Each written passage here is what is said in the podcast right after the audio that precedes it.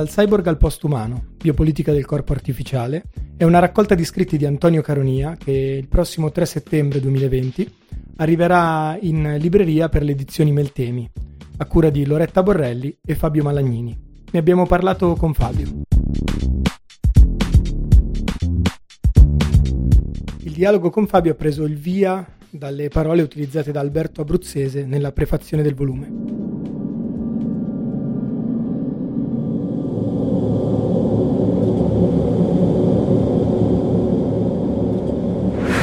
Dal cyborg al postumano raccoglie la riflessione di Antonio Caronia, raccolta nell'arco di una trentina d'anni, dal 1982 al 2009, è innanzitutto un atto di amore per un amico e per un pensiero che oggi appare urgente e indispensabile in rapporto alla fine dell'uomo come soggetto di dominio e alla visione antropica che ne costituisce il corollario filosofico. Alberto Abruzzese, sociologo della comunicazione, teorico seminale per una generazione che ha analizzato il cambiamento a partire dalle metamorfosi dell'immaginario, scrive nell'introduzione al libro: Antonio è un amico che ci è venuto a mancare proprio quando tutto ciò che aveva anticipato per noi, narrato e sceneggiato, e che noi abbiamo imparato a riconoscere grazie a lui e con lui, si sarebbe pienamente realizzato, condensato, spingendosi più oltre ancora alle forme materiali e come tali socialmente e testualmente consumabili dei mercati dell'immaginario, ma tuttavia non ancora al di là della nostra immaginazione. Non è un gioco di parole. Intendo riferirmi al faccia a faccia tra forme realizzate dall'immaginario tecnologico, il personale estro immaginativo necessario a superarle. Dunque saperle scomporre in elementi significativi, quindi criticarle, dividerle tra loro, disloccarne la meccanica compositiva su un piano diverso, senza tuttavia nulla perdere in emotività dello sguardo necessario a ricominciare. Pochi hanno saputo, come lui, leggere la tecnica attraverso l'umana natura e questa attraverso la tecnica. Ai motivi della sua eccezionalità ne aggiungo un altro e non da poco, la sua qualità di storico della cultura, pur tuttavia privo dei maggiori vizi professionali dello storico.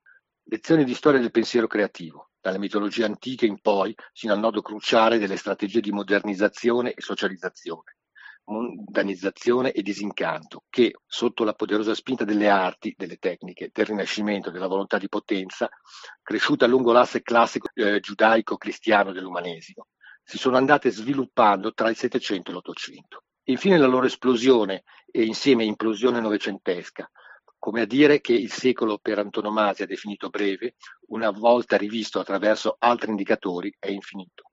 È luogo liminare, soglia verso un non ancora e non più destinato a riprodursi sempre di nuovo, l'etimologia appunto di moderno. Questo è il suo percorso, anche quando comincerà a dire che il Novecento va dimenticato, come ebbe a dire per McLuhan, in uno dei suoi ultimi testi, a me molto caro e qui riportato. Cioè, quando ha deciso, e credo che in misura sia stato per lui un taglio doloroso, di prendere atto di una realtà che non è più quella della storia umana, ma dell'altrove, insieme qui e ora, in cui essa si è dissolta in leggi organiche e disorganiche infinitamente più complesse.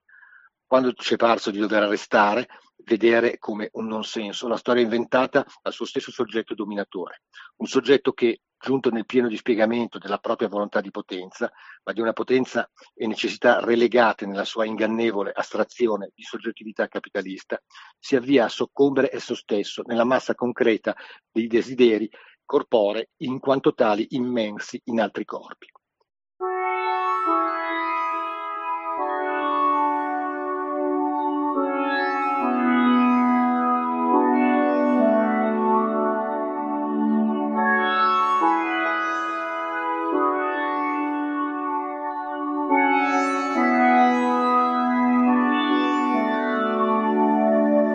Seguono alcune note dei curatori del volume.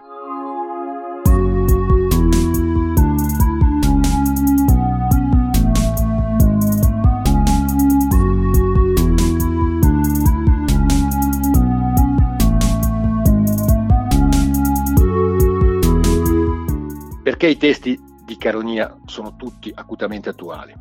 Come osserva Amitav Ghosh nel suo saggio La grande cecità, il cambiamento climatico e l'impensabile, la fantascienza del secolo scorso è stata la sola forma di letteratura che, a partire dall'ibrido natura-cultura, abbia saputo raccontare l'impensabile, cioè l'umano in rapporto al non umano.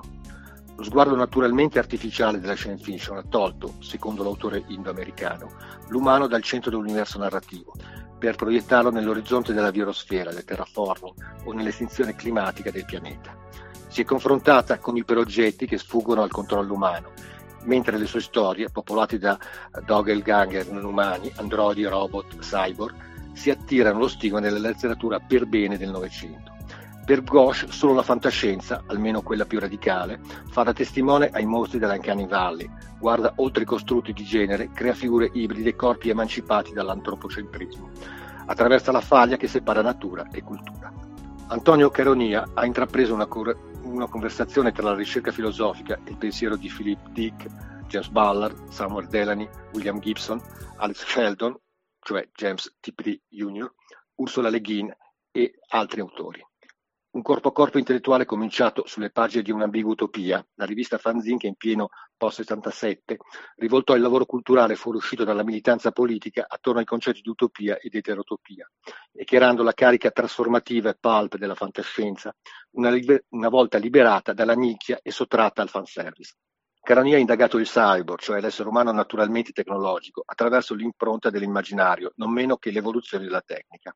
Come ebbe a dire molti anni dopo, entro certi limiti potremmo anche sostenere che per ogni personaggio di un romanzo di fantascienza, anche se è un essere umano, è in qualche modo un robot o un cyborg. Potremmo sostenere che la figura dell'uomo artificiale è in realtà una figura paradigmatica e dal momento in cui Olimpia o Frankenstein sono entrati sulla scena dell'immaginario, hanno robotizzato o cyborgizzato tendenzialmente anche tutti gli altri personaggi umani compresi. Per Caronia il cyborg, che è anche il titolo del suo libro più noto, è né più né meno l'umano in quanto animale storico, anzi l'animale del possibile, secondo la definizione che sulla scorta dell'amato Musil ne fornirà in una delle ultime interviste. E alla neotenia, all'immaturità congenita, tratto evolutivo della specie Homo sapiens sapiens, guarda anche Caronia studiando il doppio tecnologico che lo ha accompagnato all'alba della modernità. All'inizio era Marshall McLuhan che per prima ha parlato di una condizione pentecostale, di uno stato di comprensione universale abilitato dalle tecnologie elettriche. Da questa prospettiva osserva che il corpo, nell'epoca delle reti, può infine rivendicare quello spazio che non 400 anni di modernità, ma 7.000 di neolitico gli hanno tolto. Non meno importanti di McLuhan per Caronia sono William Burroughs e Antonin Artaud, due grandi regolari del secolo scorso, a cui approda nel corso degli anni 90 la sua riflessione sul conflitto tra corpo e linguaggio. Se il patto con il futuro è definitivamente rotto, il presente andrà indagato per quello che è e non per quello che 5 secoli di umanesimo hanno ridotto a passatempo nostalgico.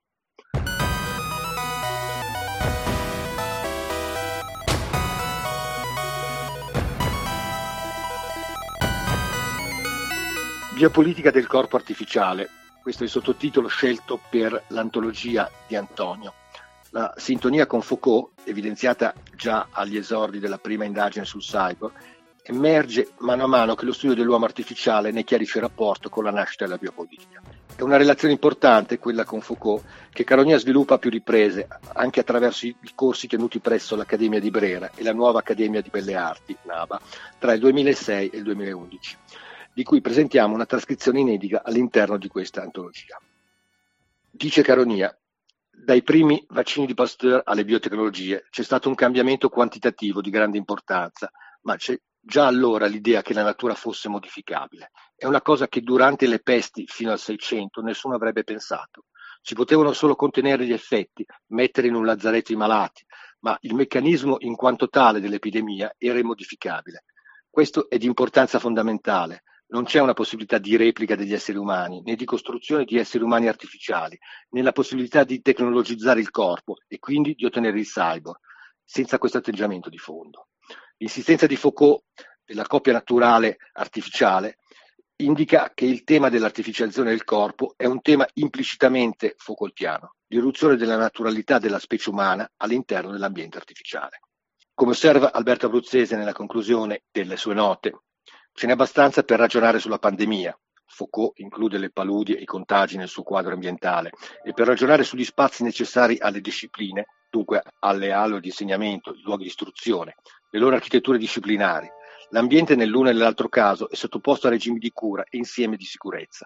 La dimensione in cui siamo entrati, in cui è entrata la nostra epoca, è quella in cui l'architettura necessaria a disciplinare il cittadino è divenuta l'architettura delle reti e dunque in questo territorio che ha da svolgersi il teatro di sempre più forti e multivalenti differenze tra i soggetti dell'antropocentrismo perseguito dalla civilizzazione e l'insorgere ultimo delle figure di corpi e cose incessantemente mutati raccontate da Caronia.